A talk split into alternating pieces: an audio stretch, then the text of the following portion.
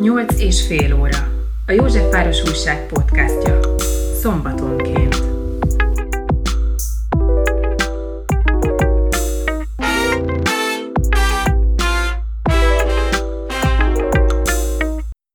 Pálinkás János vagyok, itt a 8 és fél óra újabb podcastja. Ródi Sándor utca 5 hét, hogyha kimondjuk ezt a címet, nagyon sokaknak egyből eszébe jut az, hogy igen, ez a Magyar Rádió székháza volt. Most már csak néhány zenei stúdió működik ott, a rádió elköltözött onnan, és a Pázmány Péter Katolikus Egyetem kapta meg az épületet. Néhány legendás rádióst kértünk meg arra, hogy meséljen a Magyar Rádióban eltöltött évekről. Szénási Sándor, Váradi Júlia és Zentai Péter a vendégünk ebben a podcastban. Mindhárman most a Klubrádióban dolgoznak, de hosszú éveket töltöttek el a Magyar Rádióban. Szénási Sándorral ülök itt, aki a Magyar Rádiónál dolgozott. Mettől meddig? Hú, hát ez attól függ, mert oda kerültem, vagy 77, de akkor elvittek katonának, akkor mit tudom én, 80-tól talán. A, meddig? Mikor rúgtak ki, várja, 2010-11-ben. Uh-huh. Igen, addig. És te egy ilyen, arról vagy híres, hogy ilyen legendás műsoraid voltak a 80-as ah, évek vége felé. Kedves, de ez, nagyon sok olyan műsor volt, akkor nagyon hallgatták a rádiót. Tudom, de hogy neked volt az egyik a Bagoly, gondolatjel, az is? A Bagoly, azt a Györfi Mikivel együtt csináltuk. Gondolatjelet, meg a Bölcs István, a Váradi Juliska, a Györfi, tehát többen voltunk ott. A végén már egyedül maradtam, az igaz, mert a Györfi kilépett, és akkor azt hiszem, hogy egy vagy másfél évig csináltam egyedül. Igen, de ez két olyan műsor, amire úgy, úgy emlékeznek vissza, akik akkor hallgatták, hogy ez ilyen uh-huh. unikális volt, hogy a Magyar Rádióban lehetett hallani olyan műsorokat, amiket máshol nem nagyon, sokkal szabadabb volt ez a hang. Ez a Bagolyra kicsikül igaz volt, ez azt hiszem, hogy este tíz után lehetett ilyen műsorokat leadni, úgy hívták, hogy dühöngő. Mert hogy ott lehet ordítozni éjszaka homályában, mert arra az emberek akkor nem nagyon figyelnek. Tudod? De hát azért az érzékeny értelmiségi megvárta és megkereste ezeket a műsorokat. De ez kicsikívül a, a kádárizmusnak egy ilyen, hát főleg a végén már egy nagyon engedékeny szakasza volt, de nappal bagyot, a nappali bagyot azt azért nem engedték volna. Uh-huh. De akkor, tehát hogy te is azt alá tudod támasztani, hogy sokkal szabadabb volt a Magyar Rádió, mint bármelyik más sajtó akkoriban? Én, én a televíziót ismertem, mert nagyon sok rádiós televíziózott, és sok televíziós rádiózott. Tehát ilyen átdolgozások voltak, és a rádiósok mindig azt mondták, hogy a rádió a feleség, a televízió a szerető. De nem szerették igazából a televíziót, nehézkes volt, bürokratikus volt, és sokkal kevesebbet lehetett csinálni, mint mondani, mint a rádióban, de pénzt lehetett ott keresni. De a rádióhoz valóban én is úgy gondolom, hogy semmi nem volt fogható. Tehát gondold meg három csatorna. Petőfi Kossuth, Bartók, rengeteg műsor. Legalább 2000 ember dolgozott ott. Ami azt jelentette, hogy mindig volt műsorészség, tehát igazából nagy harcok a műsorok nem folytak, mert volt idő. Ha elértél egy pontot, és bíztak benned, már szakmailag, akkor lehetőséged volt arra, hogy szerez magadnak egy műsort, és akkor tessék, futtast föl. Tehát volt verseny is. Ami a szabadságot illeti, ezt nem túloznám el, persze ez a kor viszonyai között volt értendő, Ugye a 168 óra volt egy ilyen szabad szókimondó politikai műsornak a prototípusa. És én valamikor a 2000-es évek elején újra hallgattam több régi 168 óra műsort, mondjuk a 70-es évekből, és nem, nem értettem, hogy miért mondták ezt a műsort viszonylag szabadnak. Semmi nem érződött rajta, ami, ami a nagyon érdekes, vagy, vagy megütő, megütközés keltő lett volna. Nagyon óvatos volt ez, főleg a Dipper Pál vezetés alatt, aztán a mestervezetés alatt persze ez nagyon sokat változott. Szóval ezek viszonylagos dolgok, hogy mi volt szabad és mi nem. Ha jól csomagoltál valamit, ha ügyesen szőtted a mondataidat, akkor nagyon sok mindent el lehetett mondani, így, kicsit burkoltan, vagy nem kicsit burkoltan, mert mert a képes beszéd az valamilyen szabadságot élvezett, és ha valaki mondjuk fel akart téged jelenteni, mert hallott valami olyasmit, ami rendszerellenes számított, akkor azt azzal lehetett megnyugtatni, hogy szabad hallás, szabadság van, de ezt csak rosszul értetted. Uh-huh.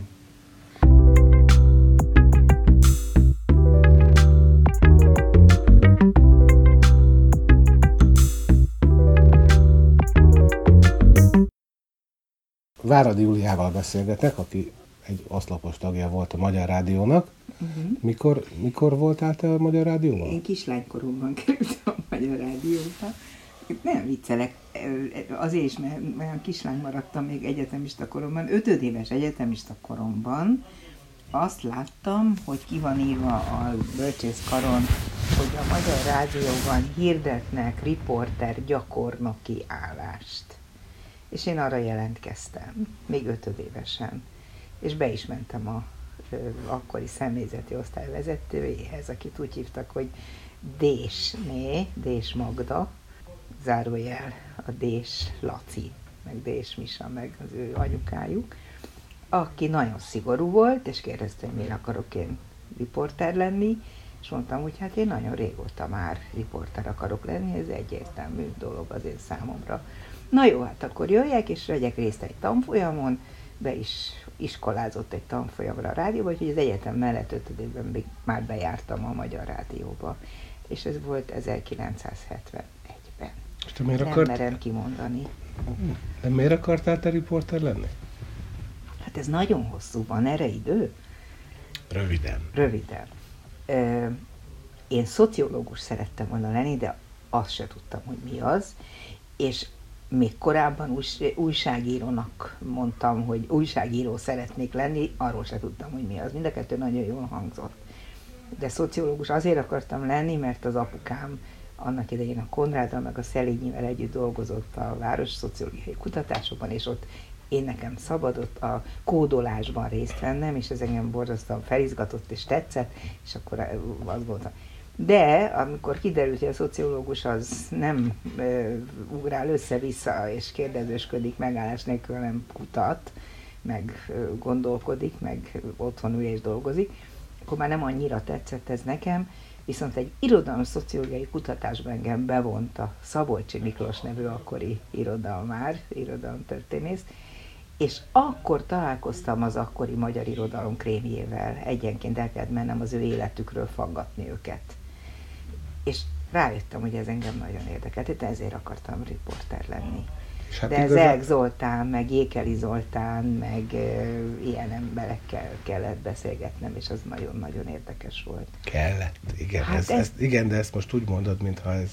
Na, nem volt ez kény, hát nyilván, de hát ha egyszer részt vettem, mert akkor ezekhez küldött a Szabolcsi Miklós, de én akkor még ezekről az emberekről keveset mhm. tudtam. Uh-huh. És akkor fölvettek 71-ben, amikor elvégeztem a a bölcsészkart, a, már, már a diplomám előtt tudtam, hogy én a Magyar Rádióba fogok bekerülni valószínűleg, és ott leszek gyakornok.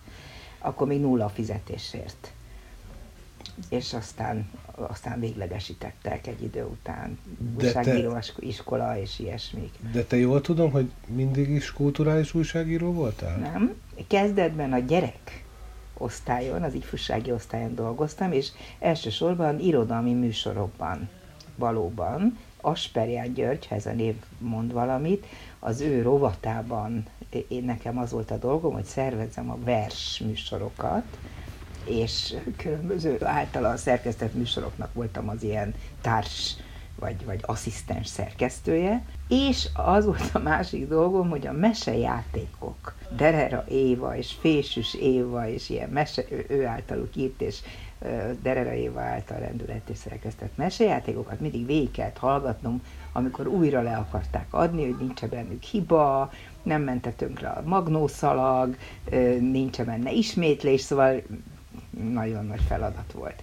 De egyszer csak megismerkedtem, ugyanazon a folyosón dolgozott az úgynevezett aktuális ifjúsági szerkesztőség, aminek akkora vezetője volt a Bölcs István és rajta keresztül, aki úgy felfigyelt arra, hogy én egy ilyen kis cserfes kislány vagyok, vagy nem tudom, jókat kérdezek, hát, hogy nincs a kedvem esetleg. Ja nem, bocsánat, nem így történt. Nagyon érdekesen történt. Volt a Táska Rádió. a Szilágyi János volt akkor a műsor, szerkesztő műsorvezető, amikor én oda kerültem, de a Szilágyi Jánosnak volt egy kis botránya a Magyar Rádióban akkor éppen, és egy kicsit eltiltották a budapesti rádiózástól, azt hiszem Egerbe elküldték, és helyette a Nyakas Szilárd és Rékai Gábor vette át a Táska Rádió szerkesztését fiatalon nők bekerültek a riporter kerestetik révén, úgy emlékszem. És én meg egyszer egy fordítást kért tőlem a Bölcs István, angolból kellett fordítanom magyarra, mert tudta, hogy én jól tudok angolul, egy interjút, és odaadott nekem egy magnetofont. Akkor vettem a vállamra először. Ez akkor egy Stella Vox márkájú, nagyon helyes, jó, nem volt nehéz, sokkal könnyebb volt, mint az uherek, amiket aztán később használtunk. Magnót egy szalaggal, amin volt egy rövid interjú, azt kellett lefordítanom, de volt rajta hely a szalagon az interjú után. És vittem a vállamon, és a filmmúzeumban ebben az időben, ez a 70-es évek eleje, nagyon ritkán lehetett nyugati filmeket látni, de a filmmúzeumban néha bemutattak egy-egy olasz, amerikai. És megyek a filmmúzeum mellett az ötös autóbuszhoz, és egyszer csak azt látom, hogy ott áll egy jegyüzér, és hihetetlen mennyiségű százas van a kezében, és az emberek tőle veszik a már eladott jegyeket, amiket ő szépen megvett, és jól drágán továbbadta. És oda mentem, a, fogtam, előkaptam a mikrofont, nem tudom, hogy jutott az eszembe, azzal a magnószalaggal, ami rajta volt, és amin a bölcs riportja után hely volt, oda tartottam a mikrofont ehhez a fiúhoz, és elkezdtem kérdezgetni, mit csinál? Mit csinálok, mit csinálok? Hát jegyet ad, adok. Mennyiért? Hát hallgassa meg, mennyit adnak érte. És akkor egy ilyen fura beszélgetés volt, és a végén, és mondom, ezt nem szégyeli magát, hogy megveszi ilyen drágán, vagy olcsó egyeket, és drágán tovább, vagy azt mondja, aki hülye, halljon meg. Ez volt a vége. És hát mondom, akkor ezt én beviszem a, a rádióba, megkérdezem a Táska Rádió szerkesztőit, nincs a kedvük ezt leadni. És a nyakas Szilárd rögtön leadta még azon a hétvégén. És így, e, tulajdonképpen így kezdődött, ez volt az első uh-huh. Melyik volt az az időszak, ami szerinted a legjobb volt, a, ami neked a legjobb volt? Ez nem kérdés. Szerintem nincs olyan kollégám, legalábbis a normális kollégáim közül, aki ne azt gondolná, hogy mi tényleg a kegyelem gyermekei vagyunk, vagy azokat a kegyelmi pillanatokat mi átélhettük, így is lehet fogalmazni, amit nagyon kevesen, amikor ott, ahol mi voltunk, és a mi részvételünkkel, nem túlzom el, zajlott a rendszerváltás.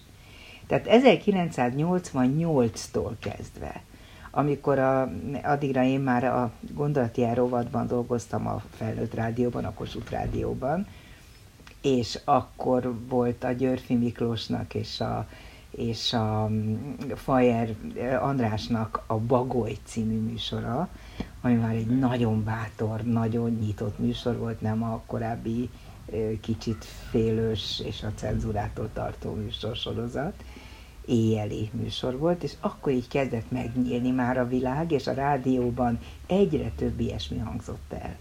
És én pont ott voltam azon a helyszínen, azokban a műsorokban, a 168 órában és a gondolatjelben, amelyekben valójában minden, ami a rendszerváltással kapcsolatosan fontos volt, az ott elhangzott. És ezt végig csinálni, gondold el nap mint nap, benne lenni, részt venni, érteni, azokkal az emberekkel találkozni, akik csinálták a rendszerváltást, őket kérdezni, persze rögtön a politikába én is belekapcsolódtam, mert nem lehetett kikerülni, és nem is bántam, az valami fantasztikus időszak volt. Az eufória maga, de hát ezt nem kell elmesélnem, gondolom, mert ezt nagyon sokan tudják. Hogy aztán utána tartott? mi lett. Hát ez olyan 90, a taxis sztrájkig tartott szerintem, úgy rémlik. A taxis sztrájk volt szerintem az a választóvonal, amikortól kezdve. Hát amikor a, volt egy csodálatos periódus, amikor a Gombár Csaba volt a rádió elnöke, olyan soha nem volt se azelőtt, se azután. Hozzáteszem, ez megint egy zárójeles mondat, hogy én azt gondolom, hogy mi nagyon szerencsések voltunk a rádióban dolgozó kollégáimmal együtt, amikor a Hárs István volt az elnök. Én őt nagyon nagyra tartottam, miközben pontosan tudtam, hogy mi az ő háttere, honnan jött, és fiatal korában mivel bízták meg.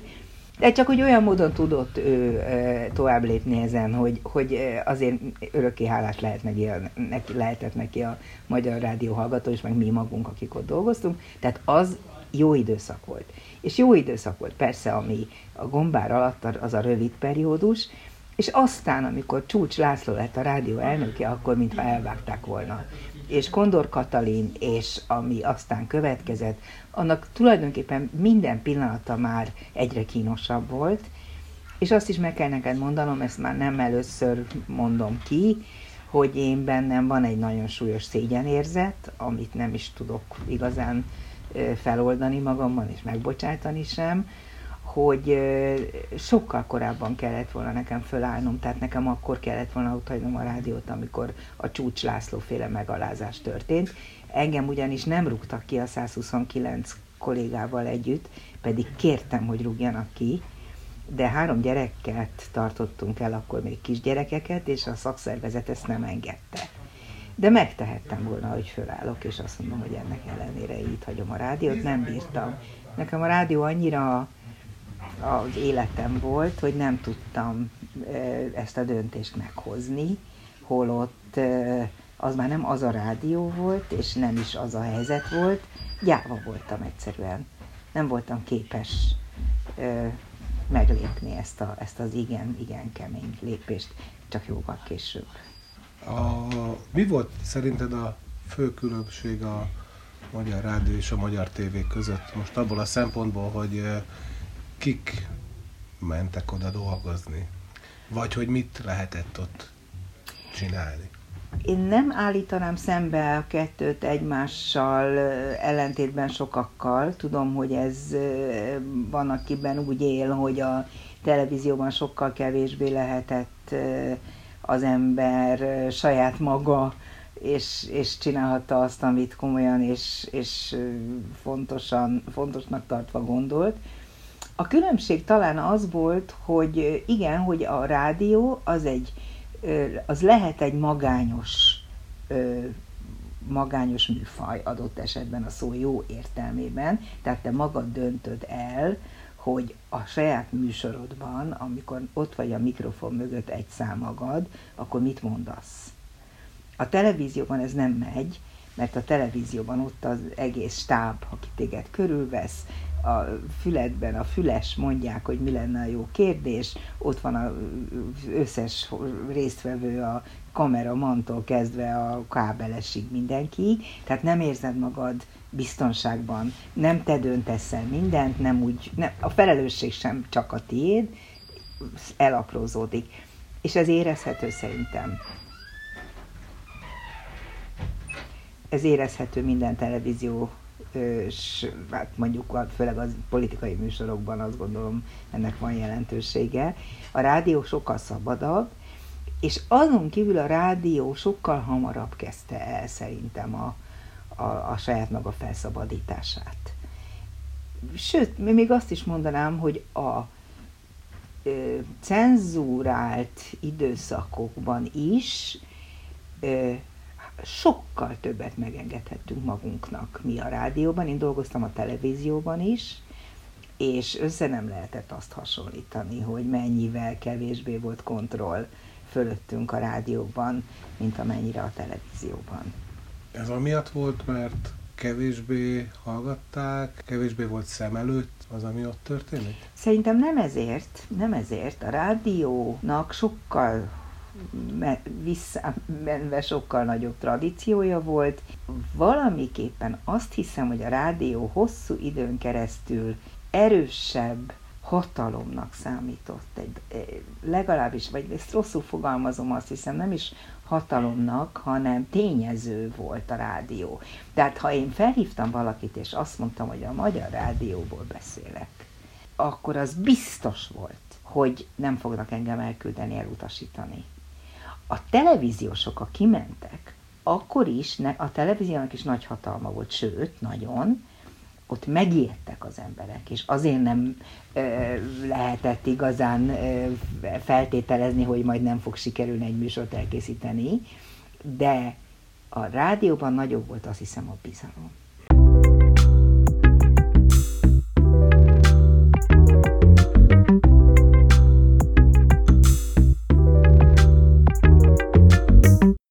Zentai Péter, te, ha jól tudom, külpolitikai tudósító voltál a Magyar Rádióban? Az is voltam, de hát senki nem születik külpolitikai tudósítónak, az egy cél volt, amit gyermekkori álmom, és azt valósítottam meg a Magyar Rádióban, mert már öt éves koromban is a Magyar Rádió New Yorki tudósítóját, Randi Jenőt hallgattam, egyébként minden másban hülye voltam, de érdekes módon a híreket tudtam értékelni is. Nekem az akkori időkben, hogy Kongó, meg algériai polgárháború, öt éves koromban az egy nagy dolog volt. Ér, érzékeltem a dolgokat, és pluszban a szülői házban megkaptam egy fröccsöt, hogy ez a rendszer, ez a kommunista rendszer, ez nem egy jó rendszer, ők kritikusak voltak, de egyszerű emberek a végtelenségig, és a furcsaság az, hogy a Magyar Rádióhoz fűződő legfantasztikusabb, az épülethez fűződő ráadásul legfantasztikusabb élményem, pozitív értelemben is, a kommunista rendszer rádiójához fűződik, nem azért, mert akkor kerültem be a rádióban, hanem ahogy oda kerültem. Ez mikor volt? 1976-ban, 22 éves koromban, és nekem a barátaim mindig mondták, hogy a nagyok, a Kulcsár István, meg hasonló nevek, mind a rádió hírszerkesztőségében, hírszerkesztőségében kezdték hírszerkesztőként. Írtuk, írták a híreket, és a bemondó felolvasta. Az, hogy én jöttem egy abszolút, akkor úgy mondták, reakciós családból, és én fogtam magam, és elsétáltam a Bródi Sándor utcába egyedül, akkoriban ez volt a mánia, hogy mindenhol egyedül, és azóta is mindenhol egyedül megyek, és felszólaltam a portáról, illetve megkértem a portáról, hogy szóljon föl a személyzeti osztályra, mondván, hogy én szeretnék itt hírszerkesztő lenni, és az egész rendszer, amit én ismertem és ismerni véltem, őszintén, és ebben mondjuk alapvető csalódás pozitív nem ér, de konkrétan személy szerint óriási, hogy lejött a személyzeti osztályról, talán a személyzeti osztály helyettes vezetője, és mondta, hogy ő még ilyet nem is hallott, hogy valaki bejön, és akarja elmondani, hogy ő hírszerkező szeretne lenni, de szóval nem tudja, de hát adjam be akkor az önéletrajzomat. És akkor másnap vagy két, néhány nap be, bevittem az önéletrajzomat, és utána visszaszóltak, és egyetlen rokonom nem volt pártag. Nem kaptunk útlevele, mert unokadesőrem katonaszökevényként e, e, diszidált Amerikába és fölvettek e, hírszerkesztő gyakornoknak. Számomra egy meghökkentő, és utólagosan, ha más mondja, akkor nem hiszem el, hogy a kommunista rendszernek a, az, hogy a, a kommunista rendszer Magyarországon e, e, úgy működött, hogy slendriánul. Tehát nem úgy, hogy a dolognak van egy rendje, hanem egyfajta rendetlenség, de ez a rendetlenség ez nem hanyagságos rendetlenség, hanem egyfajta olyan rend, hogy a szabadság szüli a rendet. Azoknak az embereknek, akik a rádióban dolgoztak, azoknak megadatott furcsa módon. A Kádár rendszer úgy gondolta, hogy a rádiónak többet engedünk meg, mint a többinek, megadatott, hogy szabadon gazdálkodjanak emberekkel, és mivel megadatott, szabadon gazdálkodtak emberekkel, tehát olyan fiúk, lányok jöttek, oda dolgozni a Szent Irmait Lacitól kezdve, Szelesteig, akik családilag, valószínűleg a nevükből ítélve, stb. arisztokrata származású gyerekek voltak, én meg ilyen tipikus pesti senki, semmilyen értelmiségi fölmenő ággal, senki nem pártak, stb. És mégis igen, azt mondták, hogy én a koromból adódóan inkább a 80-as évekre emlékszem Igen. már csak vissza, hogy a 80-as években a Magyar Rádió volt az egyik olyan szelep, ahol olyan dolgok is elhangol, elhangzottak, amik máshol nem, és hogy valahol a rendszerváltás előtt már ott volt egy olyan hangulat, egy olyan uh, kor, szellem már ott úgy működött, ami máshol Igen, nem. igen. Nem tudták akkor a 70-es években, hogy ők egy rendszerváltást eh, hagynak előkészíteni azáltal, hogy szelepeket hagytak. Mert eh, a szovjet kemény vonal, vagy a román kemény vonal, a cseh kemény vonal mindig figyelmeztette, hogy ez a rendszer nem alkalmas a, a szerepekre. Egy totalitárius, amit ők nem mondtak, diktatúra, az nem tud természetesen szabadságot adni, mert ha odaadod a szabadságot, odaadod a kis ujjadat, akkor az egész karodat akarják. A, a, a magyar rádióban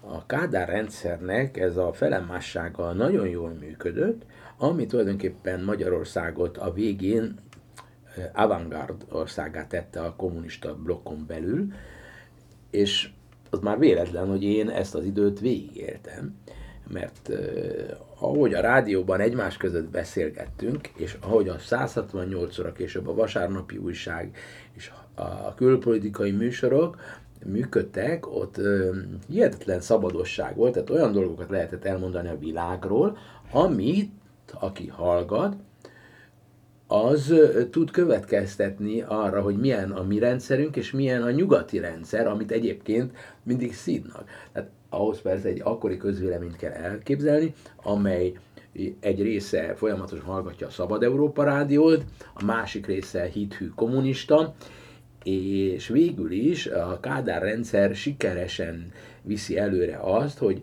ez egy olyan dolog, ami a mi hibridünk abban a tekintetben, hogy a Szovjetunió az örökké fönnmarad, a szovjet csapatok azok itt maradnak, ezt a tényállást mi úgyse tudjuk megváltoztatni, ennél fogva mindig úgy játszunk a ezen belüli határokkal, ahogy akarunk, és a rádióra nem figyeltek, mert az elvtársak, az igazi elvtársak már akkor, a 60-as évek közepe óta csak tévét néztek, és a népszabadságot olvasták. A rádióra nem figyeltek oda mert az egy értelmiségi dolog volt, és az egész rendszer nem értelmiségi alapon működik, hanem egyfajta rossz értelembe vett proli alapon. Hogy látod a 80-as években, hogyan indult meg mondjuk a rendszer változása a Magyar Rádióból? Ez, a, ezekkel a műsorokkal, mint a, milyen a 168 óra, aztán arra emlékszem, hogy egyik nyáron, 86-87-ben bányászsztrájk tört ki. Képzeljük ezt el, hogy a, azt megelőző 56 óta, tehát 30 év alatt el nem lehetett képzelni, hogy sztrájk legyen Magyarországon, vagy a kommunista világban. Elsőként a, magyar, a kommunista világban sztrájk tört ki, ami egyébként abból is következik, hogy a szelep az nem csak Magyarországon nyílt ki, hanem a meghatározó Szovjetunióban a Gorbacsov 85-ös hatalom átvétele nyomán, és különösképpen drámai jelentősége volt az egész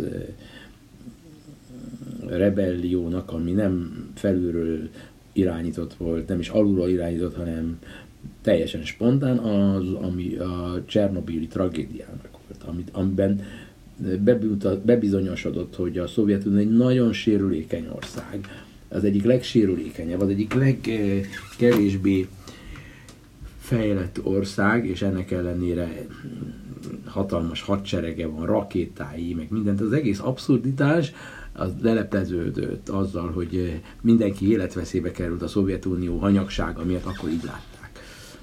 De ezt nem tudatosult mindenkibe, de például történetesen bennem egyértelmű vált, hogy ez a rendszer ez nem, tud, ez nem maradhat fenn. Egyébként mindig is benne volt a pakliban, csak húzták az időt, és ügyesen, hogy egy ilyen rendszer nem természetes, hanem természetellenes. Mert ahhoz, hogy te igazat mondj, ahhoz, ahhoz tulajdonképpen az egész rendszert kell a veszélybe hoznod, és ez, ez nem lehet természetes. Lényeg az, hogy, hogy az a Magyar Rádióban jobban tükröződött a műsorokban és a rádióban dolgozóknak a munkája nyomán. A rádióban nem azok dolgoztak, akik exhibicionisták voltak, mert azok a tévé irányába vették az irányt, hanem olyanok, akik gondolkodók voltak, többen voltak a gondolkodók, mint a tévében vagy a népszabadságban. Nem, akar, nem, nem, ők is tudták, hogy a rádió az nem ugyanaz, mint a tévé, mint a népszabadság. Mondasz neveket? Kik, ez, kik ezek az emberek, akik mondják példákat?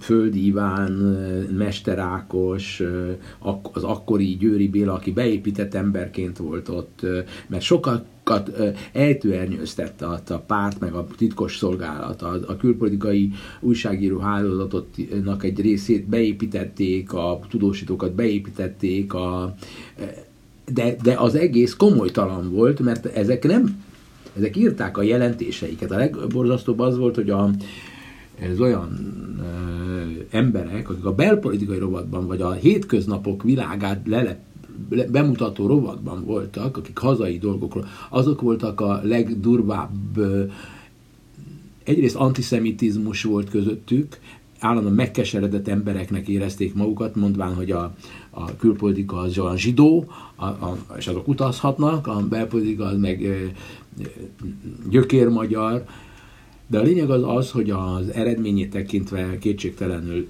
többen voltak a úgymond nem urbánosok között azok, akiket beépítettek vidéki fiatal emberek, akik később egyrészt az Magyar Demokrata Fórumhoz, részben pedig a csurkaféle párthoz csatlakoztak, és ma is az egyik legkiemelkebb, legbefolyásabb újságíró is az, azok között volt, akik jelentéseket írtak rólunk, rólam.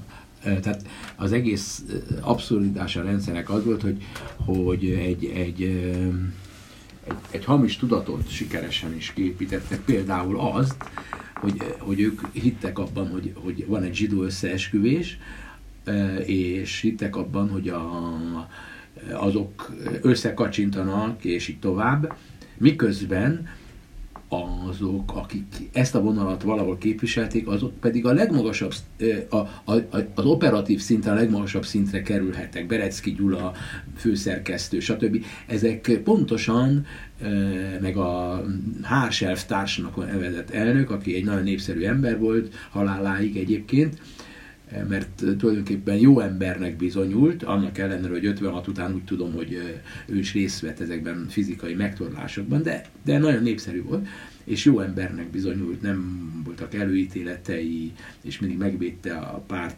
központi bizottságánál, meg a propaganda osztálynál a munkatársait, azokat, akiket úgymond reakciós szelleműségűnek próbáltak beállítani hivatalosan.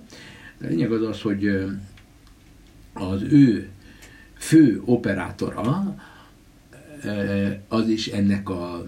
Egyébként ez nem igazságos, és egyáltalán nem igazságos, hogy mondom, de biztosan látnivaló volt, hogy Pécs környékéről jött egy csomó e, későbbi vezető, és ezek mind átmentek a szélső jobbra. De azt azon időszakban ők a legkeményebb hardcore kommunista vonalat vitték, és e, mindent, amit urbánusnak lehet nevezni, azt ők gyűlölték. De ez, ez nem igazságos, mert az urbánus vonal ilyen pökhendiséget is fölmutatott kétségtelenül, és nem, nem lehetett ezt szóról szóra bizonyítani. Egyik oldalnál sem lehetett, csak benne volt a levegőben, hogy volt ilyen és volt olyan, ahogy a párton belül is volt egy urbánus vonal, és volt egy népnemzeti vonal, és a népnemzeti vonal, a Szűrös Mátyás, a Berec János, stb. azok lettek később azok, akik MDF, és a másik az meg olyan SDS-es lett. De ahogy most mondod, ez kicsit úgy hangzik, mint hogyha ott egy ilyen folyamatos feszültség lett volna rá. De nem belül. volt folyamatos feszültség, mert a Hárselvtárs gondoskodott róla, hogy ilyen feszültség ne legyen. Ez volt a volt egyszer egy Magyar Rádió című podcastunk első része, a második részben arra fogunk kitérni, hogy milyen Józsefvárosi kötődései, milyen Palota negyedi beágyazottsága volt a Magyar Rádiónak. Pálinkás János voltam, folytatási jövő héten.